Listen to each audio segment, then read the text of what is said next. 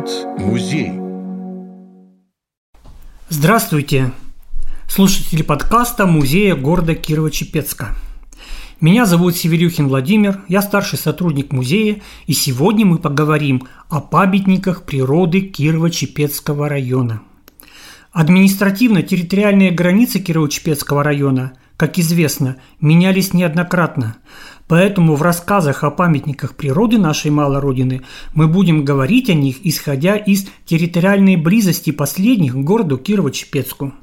Начнем же наш рассказ с тех памятников природы, которые расположены в административной черте самого Кирово-Чепецка. И здесь Прежде всего, необходимо отметить геологические обнажения склонов высокого, крутого левого берега реки Чепца – в районе Каринского, иначе Боевского, моста и близ деревни Утробина. Для профессионального взгляда эти геологические обнажения представляют собой раскрытую книгу, в которой вместо страниц пласты выходов на дневную поверхность слоев глин, мергелей, известняков, песчаников, аргелитов и алевролитов. Страницы этой книги если их так можно назвать, были написаны природой в шестом периоде палеозойской эры истории Земли. Это татарский ярус пермского периода. Начало этому периоду было положено 285 миллионов лет назад, а длился он 55 миллионов лет. Все датировки были сделаны на основании радиологических методов. Любители палеонтологии находят там, в пластах и обломках известняка, различные окаменелости, оставшиеся от некогда обитавших здесь живых существ. Это следы жизни в той, бесконечно далекой от нас эпохе. Несравненно более близким к нам по времени возникновения является такой памятник природы, как реликтовая дубово-липовая роща, расположенная на правом берегу Чепцы. Впрочем, можно говорить о двух рощах – Большой и Малой. Ближайшая к городу Малая дубово-липовая роща расположена в полутора километрах на северо-восток от микрорайона Боева, в 800 метрах от русла реки Чепцы. Площадь ее 7,5 гектаров. Она находится на остаточном прирословом валу и приподнята над уровнем поймы реки Чепцы на полтора-два метра, а над урезом воды реки на 4 метра, поэтому весеннее половодье она не затапливается. Реликтовая дубово-липовая роща – это остаточная форма пойменных дубрав, занимавших после ледниковое время довольно обширное пространство. Возраст дубово-липовых рощ примерно 7 тысяч лет. Они остались с того времени, когда после таяния ледника климат на Земле стал значительно теплее, чем сейчас. Это был очередной климатический оптимум, Самый теплый период времени между двумя похолоданиями. Кстати, мы сейчас как раз находимся в начале очередного малого ледникового периода. Но, возвращаясь к дубово-липовой роще, можно сказать, что она является реликтом этого самого климатического оптимума, когда территория, где находится сейчас наш район, была покрыта широколиственными лесами, преимущественно состоящими из липы и дубов – а хвойные леса, господствующие у нас сейчас, были распространены значительно севернее. Необходимо отметить, что малая дубово-липовая роща располагается на 30 километров севернее Котельнической дубовой рощи – считающейся памятником природы областного значения, поскольку принято считать, что она является самой северной дубовой рощей в европейской части, России. Но фактически именно наши дубы, растущие в этой реликтовой роще, являются на самом-то деле самыми северными в России, выросшими самосевом. К сожалению, из-за близости к городу роща испытывает чудовищное антропогенное воздействие – Участие наших горожан – это любимое место воскресных пикников на природе. Повсюду виды, видны следы кострищ, бесконтрольно вырубаются спелые деревья, преимущественно липы, в возрасте 20-50 лет, представляющие основную лесообразующую породу рощ. В конце 80-х, начале 90-х годов энтузиасты экологического движения в городе предлагали объявить эту уникальную рощу природным заповедником, а в 1996 году Дубово-Липовой роще присвоили официальный статус памятника природы местного значения. Однако реальной работой по сохранению и изучению реликтовой малой липово-дубовой рощи, похоже, занимаются только педагоги и воспитанники городой, городской станции юных туристов – с 1993 года они проводили там субботники по расчистке рощи от мусора и валежника, разработали шесть маршрутов ознакомительных экскурсий по этой роще с целью воспитания у горожан сознательного и бережного отношения к данному уникальному памятнику природы. А как природный памятник реликтовая роща действительно уникальна и не только своей историей. В Малой Липово-Дубовой роще произрастает 23 вида древесно-кустарниковой флоры. Такого разнообразия деревьев и кустарников в окрестностях города нет нигде. Максимальный возраст отдельных деревьев до 300 лет. Здесь произрастает 5 видов полукустарников. Травянистые растения насчитывают более 40 видов, 6 из которых занесены в списки растений, охраняемых в Кировской области. В роще гнездятся около 30 видов птиц, обитает 4 вида присмыкающихся и 5 видов земноводных. Сотрудники СЮТУР в июне 1994 года наблюдали в роще редкий вид бабочек Аполлон, занесенных в список охраняемых Кировской области. Необходимо приложить все силы, чтобы сберечь этот уникальный природный памятник, обладающий таким разнообразием флоры и фауны, к тому же расположенный в непосредственной близости от города. Помимо дубов и лип, растущих в реликтовой роще самосевом в незапамятных времен, к числу природных памятников нашего района можно отнести еще и такой уникальный ботанический памятник живой природы, как Машковцевские кедры. В отличие от дубов и лип реликтовой рощи, нам известен создатель этого природного памятника – Машковцев Иван Васильевич – вот что писали о нем вятские губернские ведомости в 1875 году. Цитирую. Крестьянин Якимо-Вагинской волости, деревни Машковцевской, Иван Васильевич Машковцев с трехлетнего возраста потерял зрение от натуральной оспы. Сознавая свое безвыходное положение и неспособность к крестьянским работам, он задался мыслью хоть чем-нибудь обеспечить свою будущность. С этой целью он приобрел себе несколько десятков кедровых орехов, посадил их у себя в огороде, за прирастанием которых имел постоянно тщательный уход. Машковцев ими пользовался в течение 70 лет и имел средства от них к существованию. В настоящее время кедровая роща более полутора ста лет. Ею пользуется внук Машковцева Иван, имеющий от роду 70 лет – и получающий с нее доход до 50 рублей в год. Конец цитаты. Данные кедры, а правильное название их деревьев не кедр, а сосна сибирская, были посажены в 1725 году. В 2021 году им исполнилось 296 лет. Старожилы деревни Машковцевы рассказывали, что после революции была налажена общественная охрана кедров. В пору созревания шишек их охраняли по очереди дворами. К сбору урожая допускали наиболее ловких ребят и следили при этом, чтобы они ненароком не поломали ветви. Урожай затем ведрами делили поровну между всеми семьями. Роща всегда была ухожена, в ней было уютно и чисто. Молодежь собиралась здесь на отдых. Но военное и послевоенное время традиции эти постепенно забылись, и роща пришла в запустение. От пастушеских костров и ребячьих забав сгорели многие кедры. У других образовались огромные дупла, стали сохнуть вершины. Местные трактористы по осени стали заезжать в рощу на своих машинах и безжалостно бить бульдозерными ножами по стволам кедров, стряхивая с них шишки. В 1983 году один из жителей деревни Машковцевы спилил три кедра на дрова, за что был наказан крупным штрафом. Рядом с кедром стали пасти скот, разводить костры, распахивать землю. У деревьев начали обламываться ветви, оголяться корни. Деревья стали гибнуть. На это обратили внимание только в 1962 году, когда от старинной рощи осталось только 17 плодоносящих деревьев. Спохватившись, в тот же год их объявили памятником природы.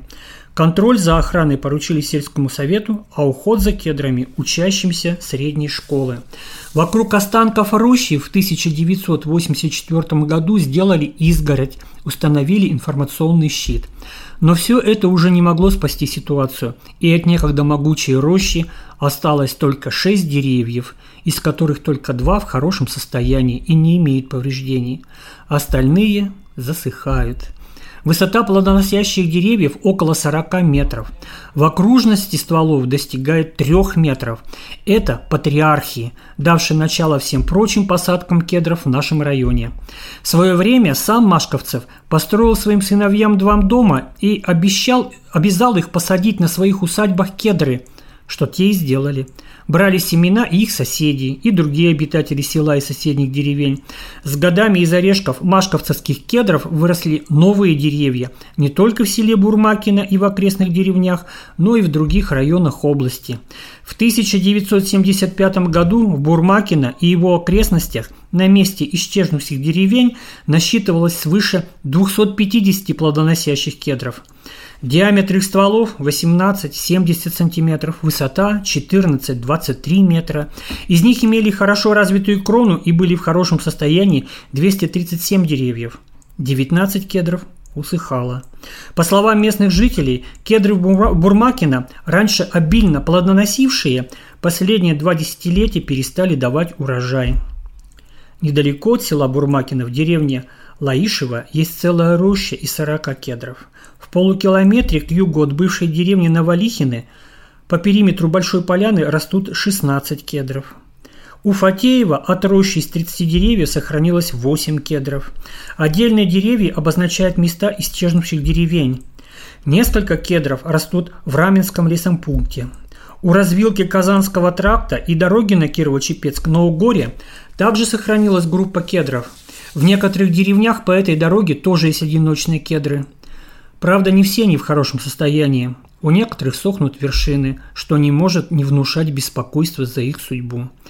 Тем не менее, несмотря на значительные потери, машковцевские кедровые сосны до сих пор представляют большой интерес для науки и практики ведения лесного хозяйства, как образец успешной культивации кедров за пределами их естественного произрастания. Это важно еще и потому, что эти кедры самые старые из всех посадок кедра во всем Нечерноземье. Еще один памятник природы нашего района – Раменская лиственничная галерея, также связана с подвижнической деятельностью конкретного человека. В самом начале 20 века объездчик, то есть человек, охраняющий лес, Киселев Семен Сафанеевич посадил аллею из около сотни лиственниц для озеленения берега Быстрицы. Сейчас там растут 75 лиственниц. Эти могучие деревья радуют своей красотой в любое время года. Лимонно-желтые осенью, нежно-зеленые весной, ажурные зимой. В наших лесах в естественных условиях лиственница не растет, так как затруднено естественное возобновление – Грациозность лиственницы привлекает многих, поэтому отдельными деревьями лиственницу можно встретить во многих деревнях, некогда высаженных там ради красоты и озеленения. Были такие лиственницы и на территории нашего города, в селе Чепца, в деревнях Красное и Заринцы – Говоря о природных памятниках нашего района, нельзя не отметить Фатеевский источник, расположенный на территории этого поселения неподалеку от речки и мостика через нее. Это месторождение высоко минерализованных лечебных подземных вод. Считается, что вода фатеевского источника лечит болезни, болезни нервной, эндокринной, мочеполовой, костно-мышечной системы и системы кровообращения, органов дыхания, пищеварения, расстройства питания и нарушения обмена веществ и болезни кожи, убивает болезнетворные бактерии, иными словами, лечит все. По крайней мере, эффект плацебо никто не отменял. На вкус она напоминает насыщенный солевой раствор – из других гидрологических памятников района необходимо отметить три озера – Артемовское и Осиновое. Они являются памятником природы районного значения, а Орловское озеро имеет статус памятника природы областного значения. Орловское озеро имеет овальную форму. Его длина 550 метров, ширина 360 метров. Расположено на высоте 150 метров над уровнем моря в сосновом лесу между речками Ивкина и Шиповка. На озере несколько мелких островков. Юго-восточный берег вплотную порос лесом, северо-западный берег имеет небольшой пляж шириной 50 метров, в летнее время он зарастает. Сообщение с озером только лесными тропами. Слой чистой воды в озере не превышает 1 метра, при глубине озера 5 метров. Почти все ложе озера заполнено органическим илом, сарапелем, образующим несколько слоев по мере увеличения глубины, отличающихся цветом.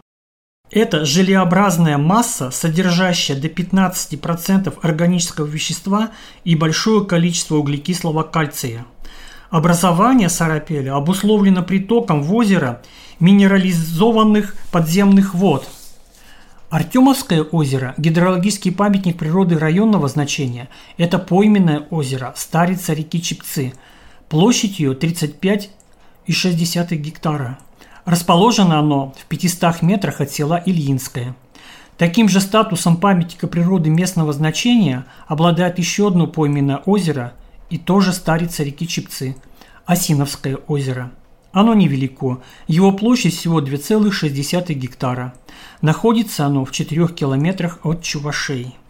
Ну и, разумеется, самый значительный и самый доступный для наших горожан памятник природы – это место слияния двух самых крупных рек Кировской области – Вятки и Чепцы, расположенные практически в самом центре нашего города – у этого места слияния двух рек есть своя история. Реки стали соединять здесь свои воды только в 1926 году. До той поры они сливались значительно ниже по течению. Напротив того места, в бывшем поселке Тец, где на крутом высоком берегу, в опустевших больничных корпусах, был организован женский монастырь. Виды на старые устье Чипцы с этого берега открыва- открываются потрясающие. Лучше всего ранней весной или поздней осенью, когда не мешает обильная листва крон деревьев. Но более всего впечатляет вид этого места ранней зимой, когда воды еще не схвачены льдом, а вокруг все уже покрыто снегом. Перед нами предстоит какая-то волшебная графика. Давно уже не ходит по реке любимец наших горожан, прогулочный теплоходик-турист – и только немногие счастливцы, обладающие своими моторными лодками, могут полюбоваться красотой этого места, проплывая под высоким крутым берегом реки на лодке. Вид на него впечатляет, о чем засвидетельствовал еще в XVIII веке адъюнкт Академии наук капитан Николай Петрович Крючков в своих дневных записках путешествия по различным провинциям государства российского. Конечно, с той поры много воды утекло и в Вятке, и в Чепце, Мир природы под натиском цивилизации сжимается подобно шагреневой коже, но цивилизация, на то она и цивилизация, чтобы бережнее к матери природы было отношение, бережнее и вдумчивее, преисполненным стремлением сохранить ее и передать заботливые руки следующих поколений. Быть может, этот подкаст, посвященный природным памятникам нашей малой Родины, достучится до чьих-то сердец.